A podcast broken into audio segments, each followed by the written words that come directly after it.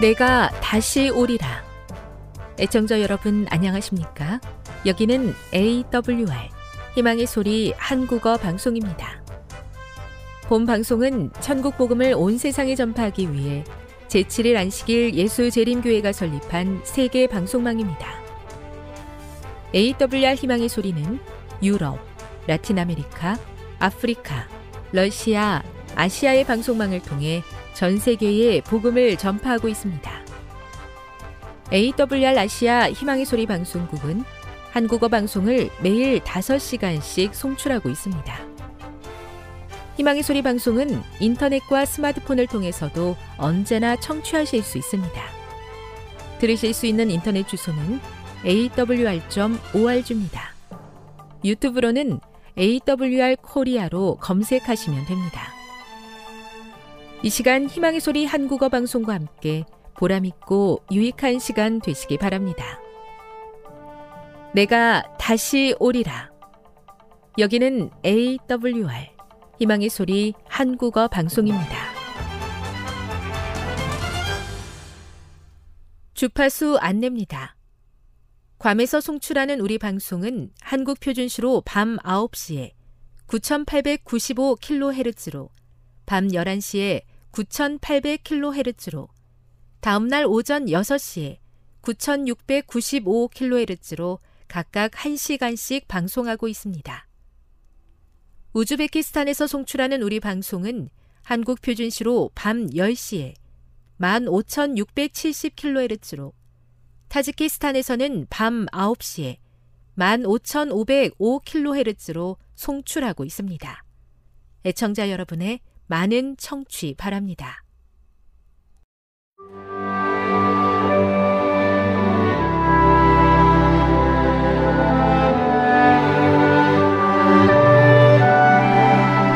읽어주는 교과 제7과 불멸의 소망 8월 13일 안식일의 일몰 시간은 오후 7시 28분입니다.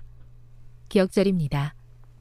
소망이 우리를 부끄럽게 하지 아니함은 우리에게 주신 성령으로 말미암아 하나님의 사랑이 우리 마음에 부은 바 됨이니 로마서 5장 5절 교회에서 미소 지으며 행복해하는 사람들 가운데 있을 때는 소망에 대해 말하고 노래하는 것이 쉽다. 하지만 우리 자신이 극심한 시련을 마주하게 되면 소망을 갖는 일이 그리 쉽지 않음을 깨닫게 된다. 상황이 우리를 압박해 올 때 우리는 모든 것, 특히 하나님의 지혜에 대해 의문을 품기 시작한다. 우리가 항상 하나님을 이해할 수 없고 그분께서 우리가 예상치 못하는 일들을 하신다고 해서 그 사실이 하나님께서 우리 편이 아니라는 증거가 될 수 없다. 그것은 그저 우리가 전체적인 그림을 보지 못하고 있다는 것을 의미할 뿐이다. 그러나 우리는 종종 평안과 확신과 소망을 갖기 위해서는 반드시 하나님을 이해할 수 있어야 하고 예측할 수 있어야 한다고 생각한다. 자꾸만 하나님을 우리가 예측 가능한 범위 안에 두려고 하는 것이다. 하지만 그렇게 하면 실망에 빠질 위험에 다가갈 뿐이다. 이번 주 학습 포인트입니다. 시련 중에 있을 때 하나님의 품성을 이해하는 것은 우리가 소망을 잃지 않도록 하는데 어떤 도움을 주는가?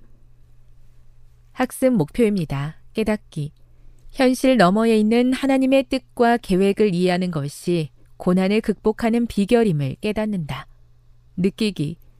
절망적인 상황 가운데서도 우리를 버리지 않고 함께 하시며 소망을 약속하시는 하나님께 감사한다.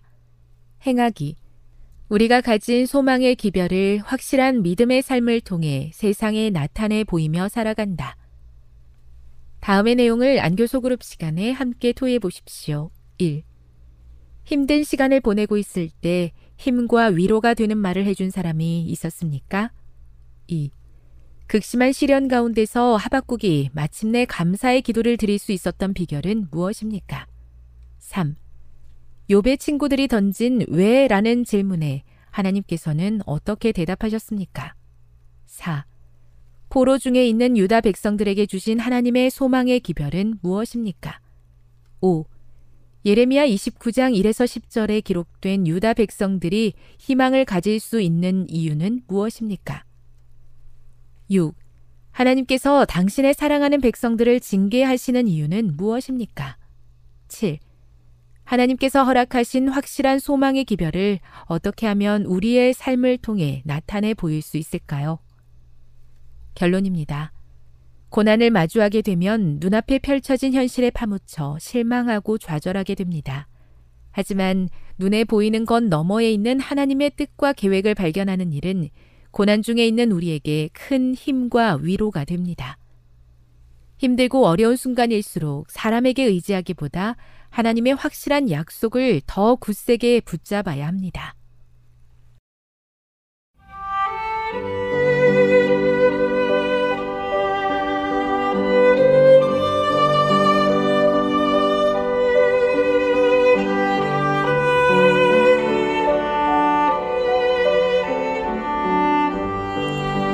하나님 만나셨나요? 삶 가운데서 만난 하나님의 사랑, 말씀 가운데서 만난 하나님의 사랑을 나누는 엘티 시간. 저는 이영미 집사입니다. 오늘은 사도행전 1장 1절부터 11절에 있는 말씀을 함께 나누도록 하겠습니다. 기도하겠습니다. 감사하신 하나님, 오늘도 주님으로 인하여 감사합니다. 말씀이신 주님께서 오늘 우리의 마음에 들어와 오셔서 우리 마음에 가지고 있는 고난과 또 역경으로 인하여 어두워진 마음을 회복시켜 주시옵시고 주님을 주목함으로 인하여 주께서 주신 어, 사명을 감당하게 하여 주시옵소서. 주께서 이제 곧 오시겠다 약속하여 주셨사오니 주의 약속에 반응한 사람이 되게 하여 주시고 그 인내로서 기다릴 수 있는 마음을 허락하여 주시옵소서. 예수님의 이름으로 기도드립니다.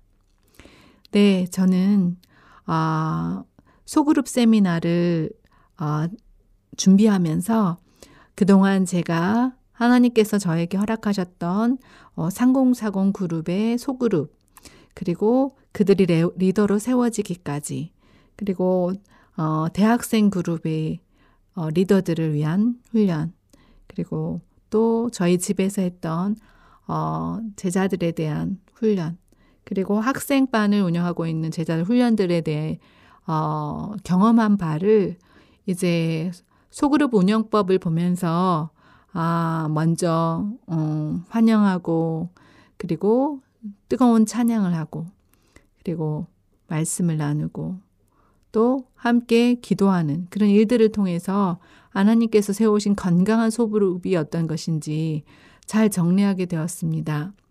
그리고 제가 이를 정리를 하면서 생각해 보니까 하나님의 은혜가 너무나 커서 부족하지만 하나님께서 정말 저에게 어, 예수님의 마음으로 사역을 하는 것이 얼마나 리더의, 리더로서 헌신해야 되는 것인지, 아직도 갈 길이 얼마나 먼 것인지에 대한 부족함과 또 보람과 열매들에 대해서 생각해 볼 수 있는 기회를 주셔서 감사했습니다. 또한 이 아름다운 소그룹은 또한 어, 작은 교회이기 때문에 교회가 어떤 곳인지 또 교회를 통해서 하나님께서 하시고자 하는 사명이 뭔지 교회가 감당해야 될 또 대계명은 무엇인지 말씀을 통하여 확인하면서 아, 하나님께서 저에게 주신 이 비전과 또 교회를 향한 하나님의 어, 뜻이 또 다른 어, 건강한 소그룹을 세우기 위해서 어, 준비하고 또 어, 알기를 원하는, 배우기를 원하는 분들에게 나눌 수 있도록 하나님께서 허락해 주심에 큰 감사를 드렸습니다. 네, 오늘은 사도행전 1장 1절에서 11절에 있는 말씀을 나누겠는데요. 먼저 본문의 말씀을 읽어 드리도록 하겠습니다. 데오빌러여, 내가 먼저 쓴 글에는 무릇 예수께서 행하시며 가르치시기를 시작하신부터 그가 택하신 사도들에게 성령으로 명하시고 승천하신 날까지의 일을 기록하였노라. 그가 고난받은 후에 또한 그들에게 확실한 많은 증거로 친히 살아계심을 나타내사 40일 동안 그들에게 보이시며 하나님 나라의 일을 말씀하시니라. 사도와 함께 모아서 모이사 그들에게 분부하여 이르시되 예루살렘을 떠나지 말고 내게서 들은 바 아버지께서 약속하신 것을 기다리라. 요한은 물로 침례를 베풀었으나 너희는 몇 날이 못되어 성령으로 침례를 받으리라 하셨느니라. 그들이 모였을 때에 예수께 여쭈어 이르되 주께서 이스라엘 나라를 회복하심이 이때니까 하니 이르시되 때와 시기는 아버지께서 자기의 권한에 두셨으니 너희가 알 바하니요 오직 성령이 너희에게 임하시면 너희가 권능을 받고 예루살렘과 온 유대와 사마리아와 땅 끝까지 이르러 내 증인이 되리라 하시니라. 이 말씀을 마치시고 그들이 보는데 올려져 가시니 구름이 그를 가리어 보이지 않게 하더라. 올라가실 때 제자들이 자세히 하늘을 쳐다보고 있는데 흰 옷 입은 두 사람이 그들 곁에 서서 이르되 갈릴리 사람들아 어찌하여 서서 하늘을 쳐다보느냐 너희 가운데서 하늘로 올려지신 이 예수는 하늘로 가심을 본 그대로 오시리라 하였느니라. 네, 오늘 본문의 말씀은 예수의 승천과 성령의 약속에 대한 말씀입니다. 오늘 본문을 읽으면서 1절에 아, 사도행전의 저자는 누구인가 보니까 내가 먼저 쓴 글에는 하고 나와 있습니다. 어, 이 먼저 쓴 글이란 누가복음을 의미하는데요. 사도행전은 저자는 누가입니다. 자, 이제 그 누가복음에는 어떤 내용들이 있나 봤더니 예수께서 행하시고 가르치시기를 시작한 공생애 때부터 그가 택하신 사도들에게 성령으로 명하시고 승천하신 날까지의 일을 기록하였다고 했습니다. 그리고 이제 그가 고난받으신 후에 또 그들에게 확실한 많은 증거로 전혀 살아계심을 나타내서 40일 동안 그들에게 보이셨다는 내용이 2절에 나오는데요.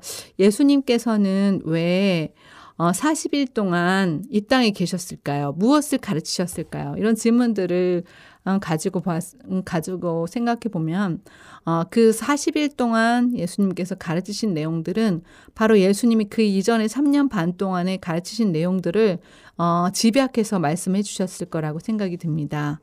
그런데 여기는 한마디로 어, 하나님 나라의 일을 가르치셨다고 했습니다. 하나님 나라의 일을 가르치셨습니다.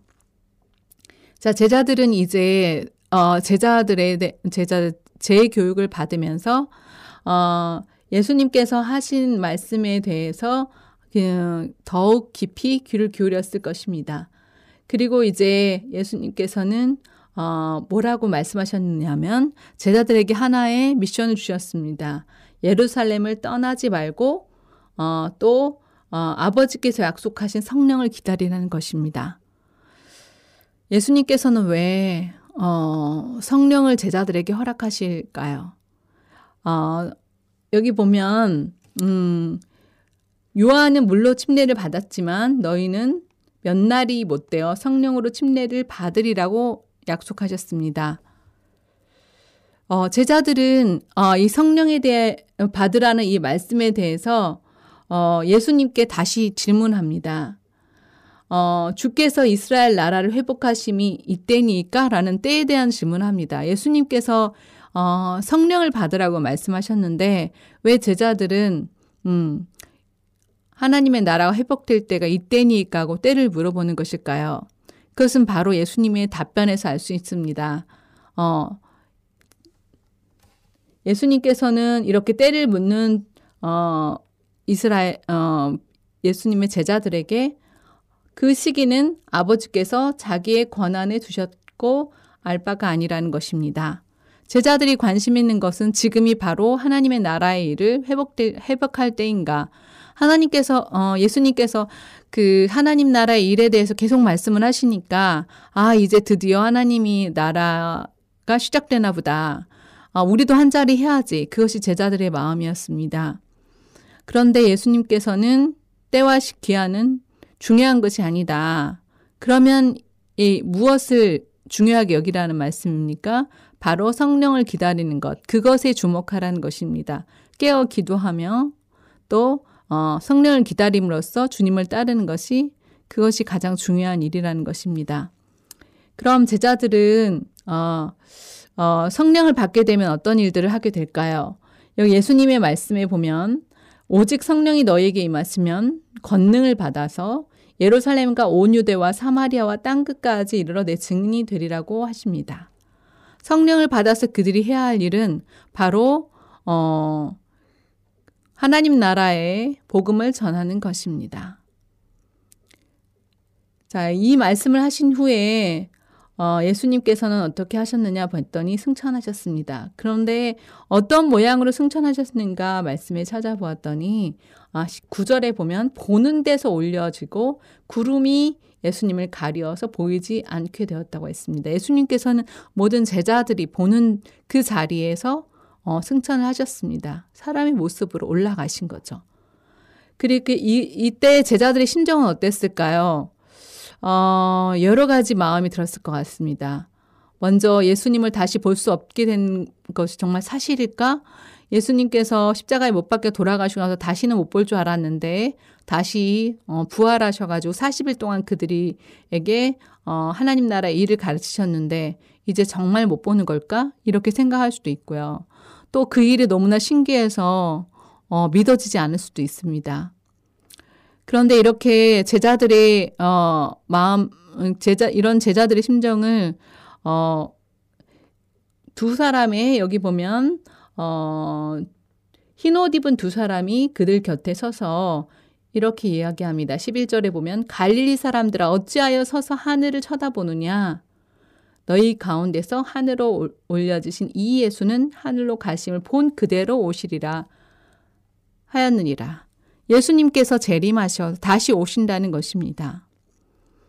어, 제자들에게 가장 중요한 것은 예수님의 재림을 어, 그들이 직접 목, 음, 약속 받았고 또 예수님께서 하늘로 올라가시는 승천의 과정들을 그들이 직접 보았다는 것입니다.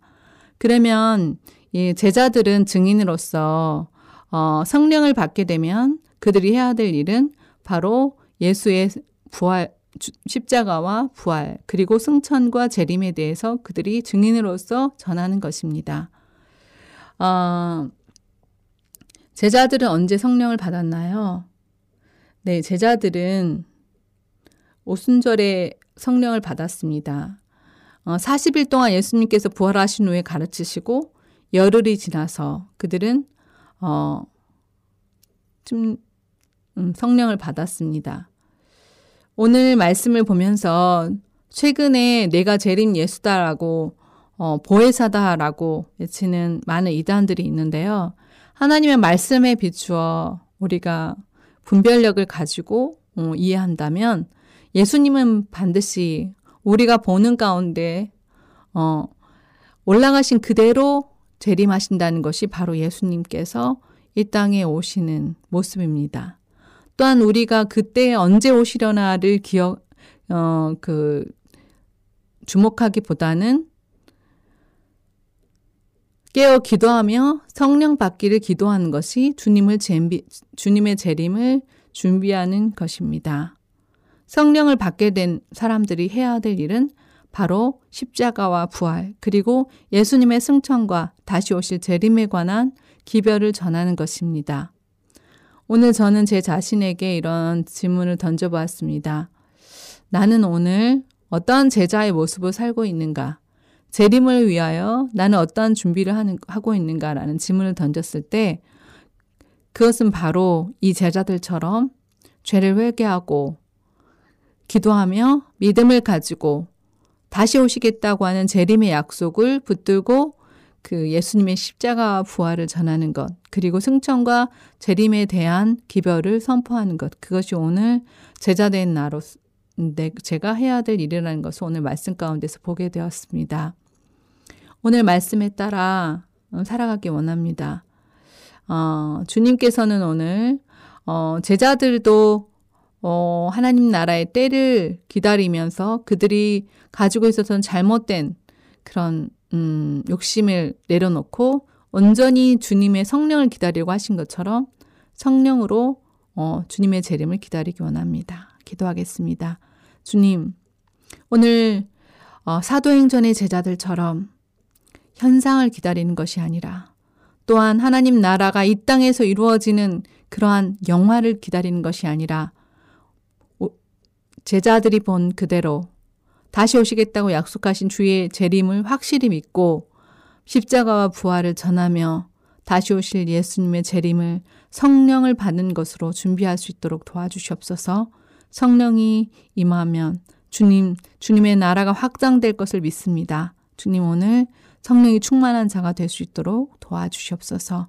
우리의 기도에 응답하시는 주님, 진정으로 우리의 죄를 회개하고 오직 하나님 나라의 일을 선포할 수 있는 사람으로 준비시켜 주시옵소서. 주께서 친히 일들을 이루어 주시기를 바라옵고 예수님의 이름으로 기도드립니다.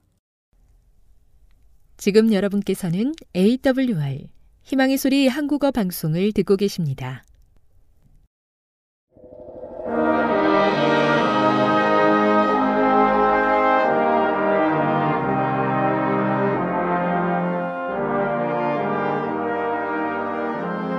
애청자 여러분 안녕하십니까? 하나님의 귀한 말씀으로 감동과 은혜를 나누는 시간입니다. 먼저 하나님의 말씀 고린도 후서 5장 17절의 말씀을 제 읽겠습니다. 그런즉 누구든지 그리스도 안에 있으면 새로운 피조물이라. 이전 것은 지나갔으니 보라 새 것이 되었도다. 에베소서에 있는 말씀을 한 구절 더 읽겠습니다. 에베소서 4장 21절로 24절. 진리가 예수 안에 있는 것 같이 너희가 과연 그에게서 듣고 또한 그 안에서 가르침을 받았을진데 너희는 유혹의 욕심을 따라 썩어져가는 구습을 쫓는 옛 사람을 벗어버리고 오직 심령으로 새롭게 되어 하나님을 따라 의와 진리의 거룩함으로 지으심을 받은 새 사람을 입으라. 저는 오늘 이 두 성경절 중심으로 말씀의 제목은 새 봄, 새 사람, 새 그리스도인이라고 정해보았습니다. 봄 기온이 물씬 무르익고 있습니다. 우리는 잠시 후면 온 세상이 하나님의 조화를 통하여 화려하게 변하는 것을 목격하게 될 것입니다. 봄이 주는 가장 위대한 변화는 무엇일까요? 그렇습니다. 모든 만물이 새롭게 된다는 것입니다. 말랐던 시내가 흐르기 시작합니다. 말랐던 시내가 흐르는 그 이유는 겨우내 얼었던 것들이 녹기 때문에 그렇습니다. 산에 쌓였던 눈이 녹습니다. 얼음이 녹습니다. 또한 메마르고 볼품 없었던 고목나무가 화려하게 변신을 합니다. 제가 어릴 때 다녔던 초등학교에는 벚꽃나무가 많이 있었습니다. 살구나무가 한 그루 있었습니다. 그런데요, 겨울이 되면 이 나무들은 정말 볼품이 없었습니다. 그저 고목나무에 불과했습니다. 그런데 봄이 되고 날씨가 따뜻해지면 그 고목나무에서 화려하게 꽃이 피는 것입니다. 살구나무에도 꽃이 피었습니다. 화려하게 피어나는 살구꽃이 얼마나 아름다웠는지 모릅니다. 벚꽃나무에도 꽃이 피었습니다. 그 벚꽃나무가 온 학교 운동장을 감싸고 있었는데요. 그 벚꽃이 화려하게 피어나면 밤중에 달이 떠 있지 않아도 학교 운동장이 환하게 될 만큼 벚꽃은 화려했습니다. 그래서 저희들은 그 벚꽃나무 아래에서 밤에 숨바꼭질도 하고 어린 친구들과 함께 행복했던 시간을 보냈습니다. 또한 메마르고 황량한 벌판에 생명의 기운이 솟아나기 시작하는 것입니다. 잠자던 동물들이 기지개를 켜고 일어납니다. 겨우내 창고에 잠자고 있던 농부들의 농기계들이 드디어 움직이기 시작하는 것입니다. 이게 봄입니다. 봄은 모든 것이 새롭게 시작되는 시기입니다. 제가 어릴 때 저희 집에 감나무 두 그루가 있었습니다. 대문 앞에 한 그루, 집 옆에 한 그루가 있었는데요. 아버지의 이야기를 들어보니 원래 그 감나무는 감나무가 아니라 고염나무라는 것입니다. 고염. 손톱만하게 작은 열매가 맺히는 고염입니다. 맛이 없습니다. 그런데 아버지가 어느 날, 어느 봄날, 고염나무를 자르고 이웃집에서 잘 나온 그 감나무, 홍시 감나무 가지를 가져오셔서 그 고염나무에 접을 붙이셨습니다. 고염나무 밑등을 자르고 그 다음에 칼로 흠집을 내는 것입니다. 칼로 흠집을 낸 다음에 새로운 감나무 가지를 거기에 끼우고 흙으로 감싼 다음에 비닐로 꽉 묶어 주었습니다. 때로는 거기에 물도 주셨습니다. 그러면 거기에서 새싹이 돋고 2년이나 3년이 지나면 고엽나무 대신에 새로운 홍시감이 열렸다는 것입니다. 아버지는 그런 이야기를 저희들에게 해주셨습니다. 실제로 그랬습니다. 고엽나무가 새롭게 감나무로 변신한 것입니다. 우리들이 먹는 과일 중에는 새롭게 변신한 것들이 굉장히 많이 있습니다. 그리고 새롭게 변신을 해야 사람들에게 사랑받는 과일들이 많이 있습니다. 맛있는 참외. 그 참외가 제대로 익지 않으면 사람들은 그 참외를 가리켜 개똥 참외라고 불렀습니다. 그 다음에 배. 이렇게 큼큼한 배가 아니라 아주 볼품없는 배를 향하여 사람들은 똘배라고 부릅니다. 여러분, 우리가 맛있게 먹는 그 귤이 원래 어떤 나무였는지 아십니까? 바로 탱자나무입니다. 탱자나무는 사람들이 울타리로 많이 쓰는 나무입니다. 얼마나 가시가 큰지 빽빽하게 서 있으면 그 울타리로 개나 고양이들도 다니기 어려울 만큼 이 탱자나무는 울타리 재료로 좋은 나무였습니다. 그런데 그 탱자나무의 밑둥을 자르고 거기에 귤나무를 다시 접붙이면 거기에서 새로운 귤이 열리는 것입니다. 탱자가 귤이 되는 것입니다. 복숭아. 정말 맛있는 그 복숭아. 그 복숭아가 제대로 되어 있지 않으면 사람들은 그 복숭아를 가리켜 개 복숭아라고 부릅니다. 살구가 제대로 되지 않으면 사람들은 개살구라 부르고 개달에 개모루. 심지어는 우리가 잘 지내는 그 보름날, 그 보름도 달이 제대로 차지 않는 보름을 사람들은 개보름이라 부릅니다. 제가 어렸을 때에는 친구들과 놀다가 특별히 여학생들이 고무줄이나 핀치기를 할 때 저희 남학생들이 가서 괴롭히면 여학생들은 그 남학생들을 향하여 이렇게 불렀습니다. 정말 죄송한데요. 야, 이 개놈아! 이렇게 불렀는데요. 이 개놈, 못된 아이라는 것입니다. 이렇게 제대로 되지 않은 것에 사람들은 개자라는 것을 붙였는데요. 무엇이든지 개자가 들어가면 정상보다 못한 것이 되는 것입니다. 하나님께서 우리들을 처음 창조할 때 우리들은 완전했습니다. 아담과 하와는 완전했습니다. 하지만 죄가 이 땅에 들어온 이후로 우리는 모든 것이 못하게 되었습니다. 그런 우리들, 개똥참외, 개복숭아, 개살구, 개모루, 탱자, 고염, 똘배 같은 우리들을 향하여 하나님은 새롭게 되라고 말씀하십니다. 새롭게 되어서 새 것이 되라고 말씀하십니다. 이 개똥참외나 개살구, 개복숭아는 맛이 떨어져서 사람들에게 대대우를 못 받고 아무 곳에나 버리워지게 됩니다. 생긴 것도 못생겨서 웃음거리가 됩니다. 우리들도 마찬가지입니다.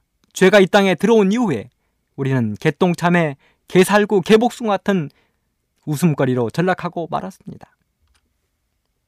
그런 우리들인데 오늘날 하늘의 농부 대신 예수님이 나타나셨습니다. 그리고 우주의 비웃음거리가 된 사단의 비웃음거리가 된 우리들의 모습을 싹둑 잘라내시고 하나님의 자녀로 접붙이시고 정성껏 돌보시면서 말씀하십니다. 이제 너희는 새 사람, 새 그리스도인이라고 말씀하십니다. 너희는 유혹의 욕심을 따라 썩어져가는 구습을 쫓는 옛 사람을 벗어 버리고 오직 심령으로 새롭게 되어 하나님을 따라 의와 진리의 거룩함으로 지으심을 받은 새 사람이 되라는 것입니다. 이 봄에 우리 모든 애청자 여러분들은 예수 그리스도로 옷 입고 새 사람으로 변화되기를 간절히 바랍니다. 그렇게 새로운 사람으로 변화함을 입으면 우리 하나님이 우리를 어떻게 해주시는가? 로마서 8장 1절로 2절. 그러므로 이제 그리스도 예수 안에 있는 자에게는 결코 정죄함이 없나니 이는 그리스도 예수 안에 있는 생명의 성령의 법이 죄와 사망의 법에서 너를 해방하였습니다. 시네벨이라는 사람은 이렇게 이야기했습니다. 우리가 성경을 반지라 한다면 로마서는 반지의 보석이요. 로마서 8장은 보석의 점단이다. 그 이유가 어디 있는가? 왜 시네벨은 로마서 8장을 반지의 보석이요? 보석 가운데도 첨단이라고 불렀는가? 그 이유는 바로 하나님께서 우리에게 죄의 속박에 얽매인 우리에게 자유를 선포하시기 때문에 그렇습니다. 사람들은 속박이나 억제, 강제, 간섭, 형벌 같은 단어들을 별로 좋아하지 않습니다. 하지만 좋아하지 않는다고 해서 다 피할 수 있는 것들도 아닙니다. 그런데요, 그 중에서도 어떤 것보다도 무서운 단어가 있다면 그것은 바로 죄의 속박입니다. 왜냐하면 죄는 사람을 죽게 할 뿐만 아니라 멸망케 하고 소망과 기쁨과 행복을 앗아가 버리기 때문에 그렇습니다. 자유를 빼앗아 갈 뿐 아니라 죄의 노예로 부리려 하기 때문에 그렇습니다. 그래서 사도 바울은 로마서 7장 24절에 보면 오호라 나는 곤고한 사람이로다. 이 사망의 몸에서 누가 나를 건져내랴. 이 사망의 몸에서 누가 나를 건져내랴 하고 이야기하고 있는 것입니다. 여러분, 자유가 얼마나 좋은 것입니까? 자유란 진정 좋은 것입니다. 미국 사람들이 가장 많이 하는 이야기 가운데 하나가 익스큐즈미입니다. 이 말을 한국말로 바꾸면 신뢰합니다 그 말입니다. 미국 사람들은 버스 안, 그 다음에 자동차가 다니는 도로, 그 다음에 비행기를 탈 수 있는 공항, 생활하는 집, 학교, 공원, 시장, 어디에서든지 가장 많은 말로 익스큐즈미, 신뢰합니다를 씁니다. 왜 그렇습니까? 그것은 바로 내가 당신의 자유를 방해했다는 것입니다. 당신이 먼저 가야 되는데 내가 먼저 가서 미안하다는 것입니다. 당신에게 내가 부딪혀서 피해를 줬기 때문에 당신의 그 자유를 방해했기 때문에 신뢰한다는 것입니다. 우리 대한민국도 우리 북녘 동포들이 살고 있는 북한도 해방의 기쁨을 맛본 민족들입니다. 그래서 자유와 해방이 얼마나 소중한지를 우리들은 알고 있습니다. 우리 조상들은 그 해방, 자유를 얻기 위하여 수많은 사람들이 목숨을 바쳤습니다. 저는 중국 연길에 두 번 다녀온 적이 있습니다. 연길에 갔을 때 특별히 용정이라는 시에 가게 되었는데요. 거기에서 대성중학교를 가보게 되었습니다. 그 대성중학교는 수많은 우리 독립투사들을 길러낸 학교였습니다. 그 만주벌판에서 우리의 선조들은 민족의 독립을 위하여 일본에 대항하여 자기들의 목숨을 버렸습니다.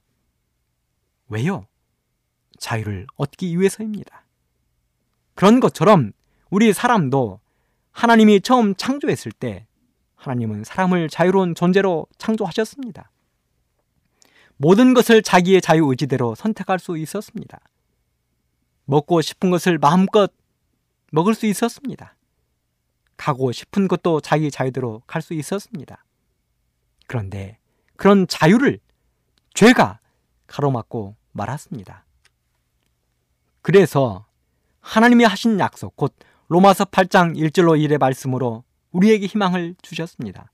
그러므로 이제 그리스도 예수 안에 있는 자에게는 결코 정죄함이 없나니 이는 그리스도 예수 안에 있는 생명의 성령의 법이 죄와 사망의 법에서 너를 해방하였습니다. 그런데 마귀는 이런 우리 죄와 사망의 법에서 해방된 우리를 자꾸만 정죄하려 하고 있습니다. 여러분 이 정죄라는 말은 헬라어에서 카타크리아 이렇게 쓰는데 이 말은 사형 선고, 유죄 판결 이 말입니다. 사형을 선고하고 죄가 있다고 유죄 판결할 때 사용하는 단어가 카타쿠리합니다. 곧 마귀는 우리를 호시탐탐 노리면서 사형 선고, 유죄 판결을 노리려 무진장 노력한다는 것입니다. 그럴 때마다 예수님은 우리를 생명의 성령의 법으로 지켜주시겠다고 약속하셨습니다. 이런 예수님께 감사하게 되기를 간절히 바랍니다. 그런 마귀가 우리를 정죄하는 세 가지가 있는데요. 첫 번째는 너희는 죄인이다라고 정죄한다는 것입니다. 수가리아 3장 1절 5절 대제사장 여호수아는 여호와의 사자 앞에 섰고 사단은 그의 우편에 서서 그를 대적하는 것을 여호와께서 내게 보이시니라. 여호와께서 사단에게 이르시되 사단아 여호와가 너를 책망하노라. 예루살렘을 택한 여호와가 너를 책망하노라. 이는 불에서 꺼낸 그슬린 나무가 아니냐. 하실 때에 여호수아가 더러운 옷을 입고 천사 앞에 섰는지라. 여호와께서 자기 앞에 선 자들에게 명하사 그 더러운 옷을 벗기라 하시고 또 여호수아에게 이르시되 내가 너의 죄과를 저하여 버렸으니 너에게 아름다운 옷을 입히리라 하시기로 내가 말하되 정한 관을 그 머리에 씌우소서 하매 곧 정한 관을 그 머리에 씌우며 옷을 입히고 여호와의 사자는 곁에 섰더라. 이 말씀에 보면 마귀는 애써 대제사장 여호수아를 죄인으로 몰아갑니다. 하지만 하나님은 회개하는 여호수아의 손을 들어주심으로 여호수아의 승리를 선언하셨습니다. 수가리아는 그 모습을 자세히 살펴보았습니다. 지금 하나님 앞에 서 있는 여호수아의 모습은 개똥참의 개복숭아 개살구의 모습입니다. 불에 타다 남은 그을린 부지깽이의 모습입니다. 여러분, 부지깽이가 무엇인지 아십니까? 전 어릴 때 오후가 되면 소의 밥을 끓이는 쇠죽을 끓이는 책임을 맡았습니다. 저희 부모님은 저에게 쇠죽을 날마다 끓이도록 말씀하셨습니다. 쇠죽을 끓이기 위해서 무쇠솥에 썰어놓은 짚을 가득 채우고 결을 넣은 다음에 물을 붓고 그 다음에 불을 30분 정도를 떼는 것입니다. 여러분 그 30분 정도 불을 뗄 때 아궁이에 그 나무를 집어넣을 때 아궁이에 나무를 원활하게 집어넣도록 하기 위하여 커다란 나무 막대기를 하나 선택합니다. 이렇게 굵기도 적당하고 크기도 적당한 것입니다. 그리고 불이 밖으로 나오려 할 때마다 그 부지깽이를 이용해서 나무들을 아궁이 속으로 자꾸만 밀어 넣습니다. 그러면 나무만 타는 것이 아니라 이 부지깽이도 함께 타는 것입니다. 그래서 소죽을 거의 다 끓일 때쯤이 되면 부지깽이도 점점 짧아져 한 20이나 30cm 정도 작게 됩니다. 볼품이 없습니다. 처음에 부지깽이가 아닙니다. 그런데 하나님께서는 이 여호수아를 향하여 말씀하시길 불에서 꺼낸 그을린 나무라고 말씀하셨습니다. 부지깽이라는 것입니다. 볼품없는 것, 몽땅 연필처럼 작은 것, 이제는 막 아궁에 던져질 그런 상황에 있는 볼품없는 짧은 나무토막. 그 모습을 보고 옆에 서 있던 사단이 계속해서 강력하게 이야기합니다. 정죄합니다. 죄인이라고 정죄합니다. 사형 선고를 내려야 한다고 이야기합니다. 서 있는 여호수아는 고개를 떨구고 어깨는 축 처져 있습니다. 바로 그때 하나님께서 사탄을 책망하시면서 말씀하십니다.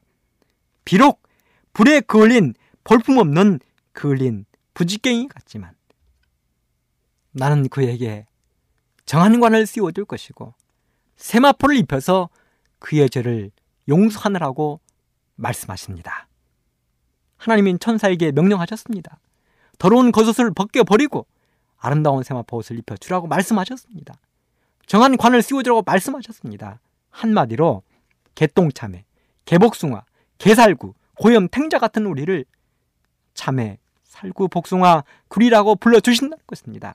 마귀가 아무리 우리를 죄이다, 죄이다, 죄이라고 외쳐도 하나님은 이사야 1장 18절에 보면 우리의 죄를 흰 양털처럼 흰 눈처럼 깨끗이 씻어주시겠다고 약속하셨습니다. 이사야 44장 22절에 보면 우리의 죄를 빽빽한 구름에 사라짐같이 깨끗하게 용서하시겠다고 약속하셨습니다. 로마서 8장 33절로 34절 누가 등이 하나님의 택하신 자들 송사하리요 의롭다 하신 이는 하나님이시니 누가 정죄하리요 사랑하는 애청자 여러분 마귀는 우리를 향하여 외칩니다. 너는 죄인이라고 이야기합니다. 너는 죄인이라고 계속하여 정죄합니다. 그러나 실망하지 마십시오. 하나님께서는 천사에게 명령하여 우리의 더러운 옷을 벗겨버리고 세마포 옷을 입혀주겠다고 약속하셨습니다. 그 하나님을 여러분의 개인의 구조로 영접하게 되기를 간절히 바랍니다. 그 다음에 마귀는 두 번째로 우리를 품성이 나쁘다고 정죄합니다. 마귀의 두 번째 정죄입니다. 너는 품성이 나쁘다는 것입니다. 마귀는 우리들에게 너는 죄인이다라고 덮어 씌우다가 안 되면 이번에는 너는 품성이 나쁘다라고 화살을 돌립니다. 왜냐하면 사람들은 어느 누구나 품성에 약점이 있기 마련입니다. 목사인 제가 약점이 없을까요? 가만히 생각해 보면 저는 굉장히 약점이 많은 사람입니다. 때로는 가족들에게 모든 사랑을 제대로 베풀지 못합니다. 아내에게 마음껏 사랑을 나눠주지도 못합니다. 아이들을 정말 하나님이 원하시는 그 방법대로 제대로 양육하지 못할 때가 너무 많이 있습니다. 화가 나면 화를 내고, 때로는 머릿속이 복잡할 때는 불평하기도 하고 원망도 합니다. 하늘의 것을 사모하지 못하고 세상 것을 사모할 때도 있습니다. 목사인 저의 약점입니다. 우리 교회에서 오랫동안 신앙을 하신 장로님들은 약점이 없을까요? 그분들도 약점이 있습니다. 세상 일에 시달리다 보면 자기의 성격이 드러나는 것입니다. 교회에서 오랫동안 생활한 집사님들은 약점이 없을까요? 그들도 약점이 있습니다. 교회 청년들, 어린이들 모두가 약점이 있습니다. 그런 것처럼 성경 속의 인물들도 약점들이 있었습니다. 여러분, 이스라엘 백성들의 조상이 된 아브라함이 약점이 없었습니까? 하나님은 아브라함을 향하여 말씀하시기를 그는 의인이라고 불렀습니다. 당대의 완전한 자였습니다. 하지만 아브라함도 자기의 부인을 자기의 동생이라고 거짓말도 했습니다. 이삭은 약점이 없었습니까? 아버지 아브라함이 하나님께 제물로 드리, 도록 이야기했을 때 제물이 되겠다고 단에 올라갔던 그 이삭도 순종했던 이삭도 약점이 있었습니다. 하나님은 아니라고 하는데도 쌍둥이로 태어난 두 아들 에서와 야곱 장자의 명분을 하나님께서는 야곱에게 주겠다고 이야기하셨음에도 불구하고 이삭은 끝까지 큰 아들 에서를 편애하고 그에게 장자의 축복을 하려고 노력했습니다. 야곱은 약점이 없었습니까? 야곱도 온갖 꾀를 다 부려 그의 별명은 꾀돌이가 되었습니다. 꾀돌입니다. 다윗 그도 여자 앞에서 한없이 작아져 범죄를 하고 말았습니다. 사도 바울 사도 바울도 급한 성질을 가지고 있었습니다. 이렇게 우리 성경에 나오는 모든 성경의 인물들도 품성에 약점이 있던 사람들이었습니다. 아무리 좋게 생활하려고 해도 우리의 그 죄된 본성들이 자꾸만 마음속에서 솟구쳐 올라오는 것입니다. 성경에 보면 우주의 장자 총회가 열렸을 때 하나님은 마귀에게 요부의 아름다운 품성과 순전함을 자랑했습니다. 네가 온 세상을 한번 다녀봐라. 욥처럼 순전하고 의로운 사람이 어디 있느냐고 하나님은 욥을 사단 앞에서 자랑했습니다. 그때 마귀는 하나님의 그 말씀에 동의한 것이 아니라 오히려 욥을 죽음 직전까지 몰고 왔습니다. 마귀는 욥의 부인을 통하여 욥을 시험했습니다. 당신이 그렇게 하나님을 믿는데도 이렇게 온 것을 보면 이제는 그만하고 하나님을 욕하고 죽으라고 이야기했습니다. 친구들을 통하여 그를 시험했습니다. 네가 이렇게 아프고 처절한 질병에 걸리는 것은 우리가 모르는 하나님만이 아시는 너의 잘못된 그 죄가 있을 것이라고 친구들은 정죄했습니다. 마귀는 정죄합니다. 너는 품성이 나쁘다고 정죄합니다. 저는 이런 이야기를 들었습니다. 어느 성실한 한 여집사님이 있었습니다. 그의 모든 기도의 제목은 아직 신앙을 하지 않는 남편을 교회로 인도하는 것이었습니다. 그 여집사님은 남편을 교회로 인도하기 위하여 온갖 수모를 다 겪었습니다. 다 견뎠습니다. 아무리 남편이 힘들게 해도 견뎌냈습니다. 목표는 딱 하나, 남편을 교회로 인도하기 위하여. 그러다 가로는 너무나 속을 썩이는 남편과 대판 싸움을 하고 말았습니다. 싸웠습니다. 그러자 남편이 한마디를 했습니다. 보라고. 당신이 아무리 예수를 믿어도 이 모양 이 꼴이니 나는 당신이 믿는 그 예수 안 믿어. 그리고는 밖으로 휙 나가버렸습니다. 이렇게 남편이 집을 나가버리자 여집사님은 생각했습니다. 그래. 나는 성품이 이것밖에 안 돼. 이것밖에 안 된 성품을 어떻게 예수님을 믿어? 이제 그만 믿어야지. 그럼 이것이 사단의 올무요 함정입니다. 우리는 이럴 때일수록 예수님을 바라봐야 됩니다. 바로 거기에 내가 죽을 십자가를 세울 때입니다.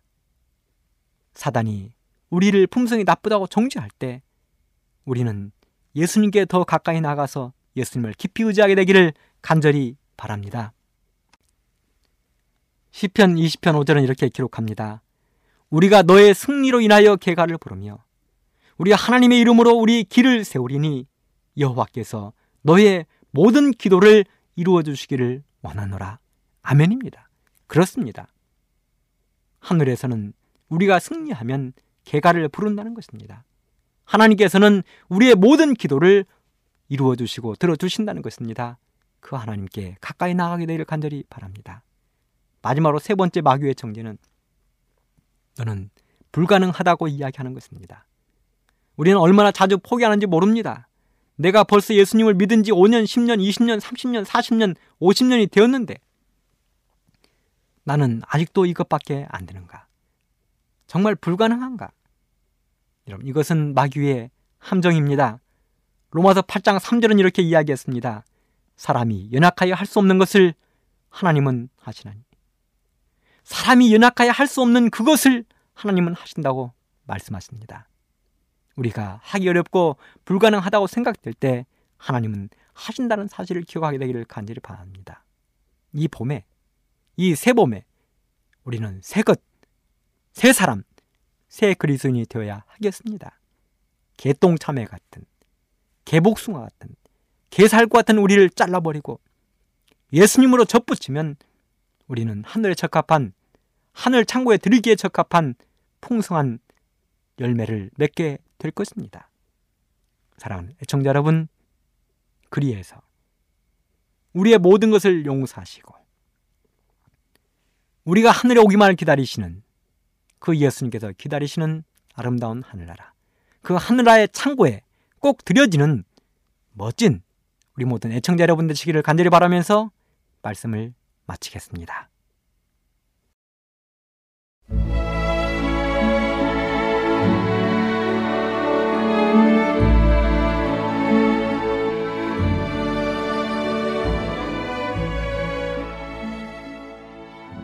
애청자 여러분 안녕하십니까? 명상의 오솔길의 유병숙입니다. 이 시간은 교회를 사랑하시고 돌보시는 하나님의 놀라운 능력의 말씀이 담긴 엘렌지 화이처 교회 증언 1권을 함께 명상해 보겠습니다. 두 길. 하나님의 종이라고 공언하는 자들 중 어떤 사람들은 정결케 하는 시련이 무엇인지 알지 못한다. 그들은 때때로 시련을 자초하고 시련을 상상함으로 너무도 쉽게 낙심하고 너무도 쉽게 상처를 받고 너무도 쉽게 자존심을 상한 것으로 느낌으로 자기 자신들이 손해를 보고 다른 사람들을 해롭게 하고 하나님의 사업을 해롭게 한다. 사탄이 시련을 확대시키고 그들의 마음속에 잡념을 넣어주기 때문에 이에 굴복하면 그들의 영향력과 유용성은 파괴될 것이다. 어떤 사람들은 하나님의 사업을 떠나 자유로운 직업을 택해보고자 하는 유혹을 느껴왔다. 나는 하나님의 손이 그들에게서 떠나가고 질병과 죽음에 굴복하도록 방치되면 그들이 고난이 무엇임을 알게 될 것을 보았다.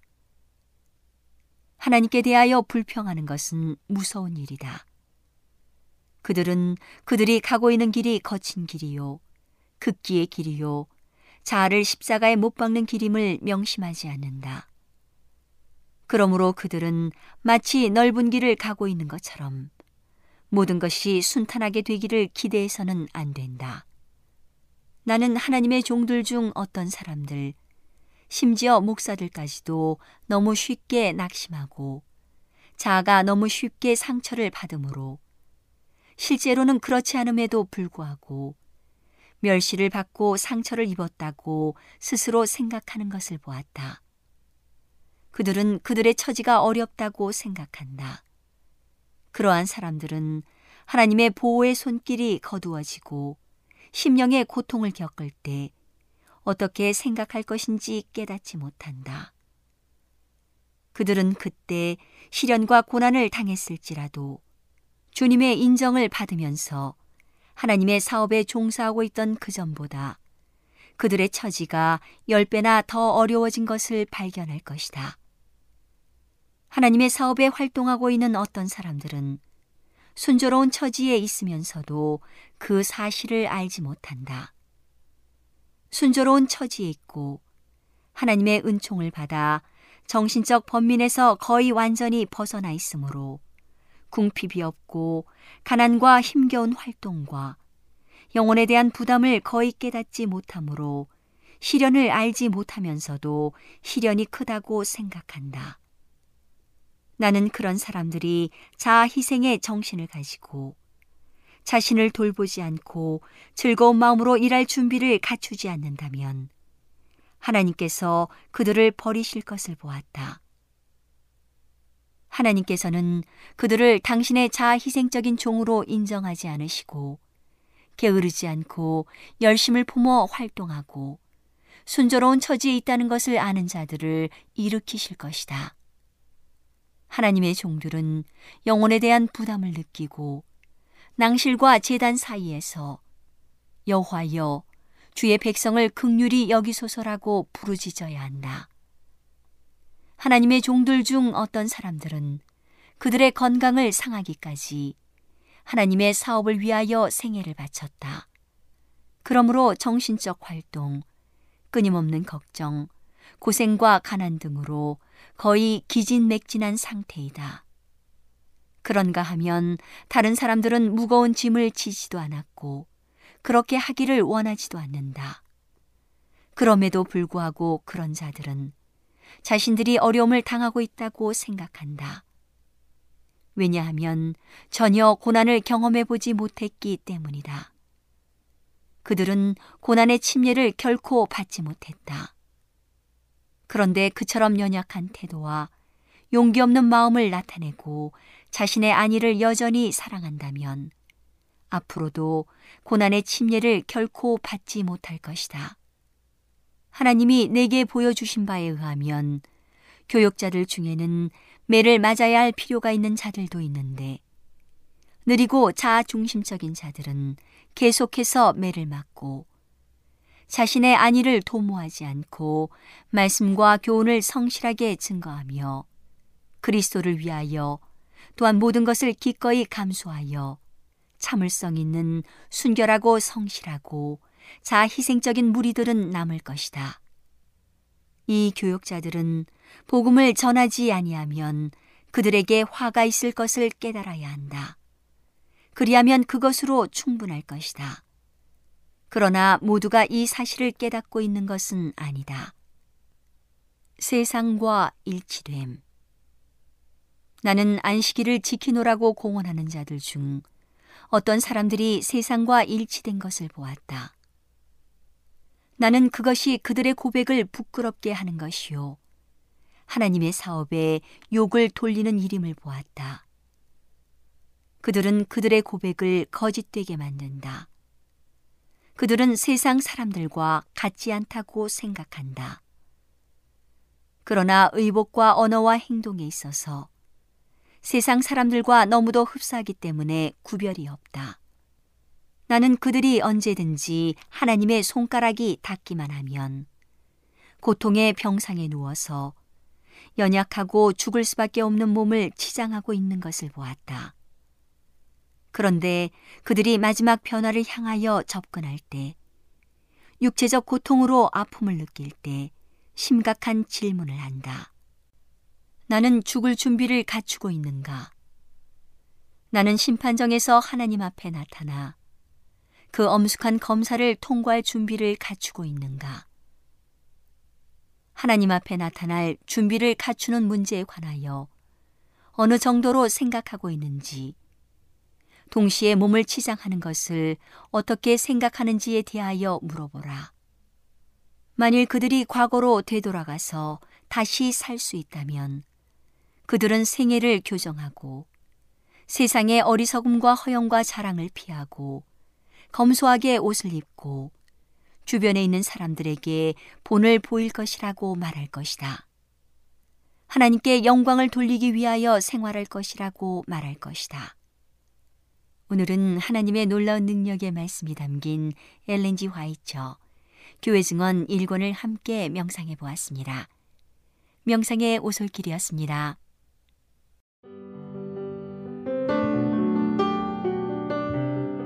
행복한 시간 되셨습니까?